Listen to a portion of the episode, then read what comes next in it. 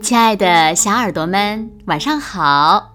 又到了听故事的时间了，你的小耳朵准备好了吗？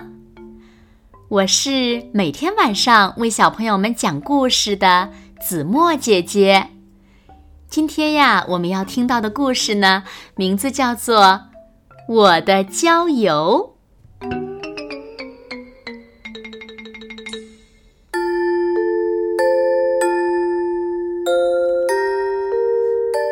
今天要去郊游，快乐的郊游。可是我却感冒了，在发烧，浑身没劲儿，冻得直打哆嗦。嗯，这样下去郊游是去不成了。可是不管怎样，不管怎样，我都要去郊游。于是我的心神从身体里。溜了出去，好，出发去郊游了。喵！平时我听不懂猫的话，不过今天的我竟然听得懂。你也想去郊游吗？那就一块儿去吧。猫的心神也跟着我走了。果汁的心思我也懂，果汁也想去郊游啊。因为老师总是说，水壶里只能灌茶水或者凉水。草莓、葡萄、橘子、香蕉、桃子、哈密瓜，各种各样的果汁流进水壶，变成了混合果汁。嗨！乌云在哭，哼，乌云的心思我也懂，因为郊游这一天，大家都讨厌它。喂，你也想去郊游是吗？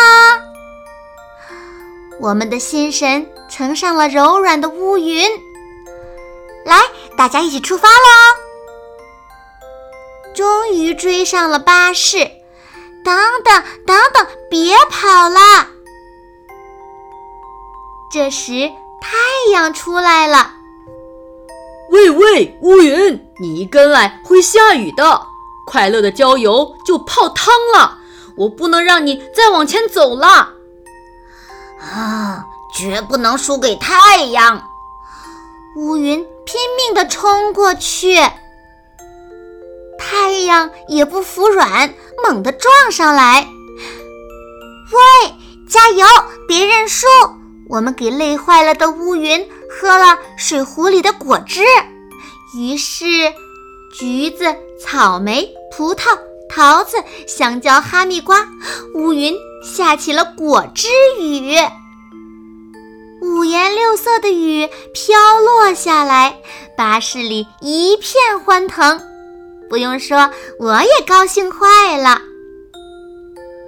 不知什么时候。云停止了哭泣，变成了白云。天空中架起一座彩虹，那是果汁颜色的彩虹耶！大家在彩虹下开始野餐，我也来一块儿。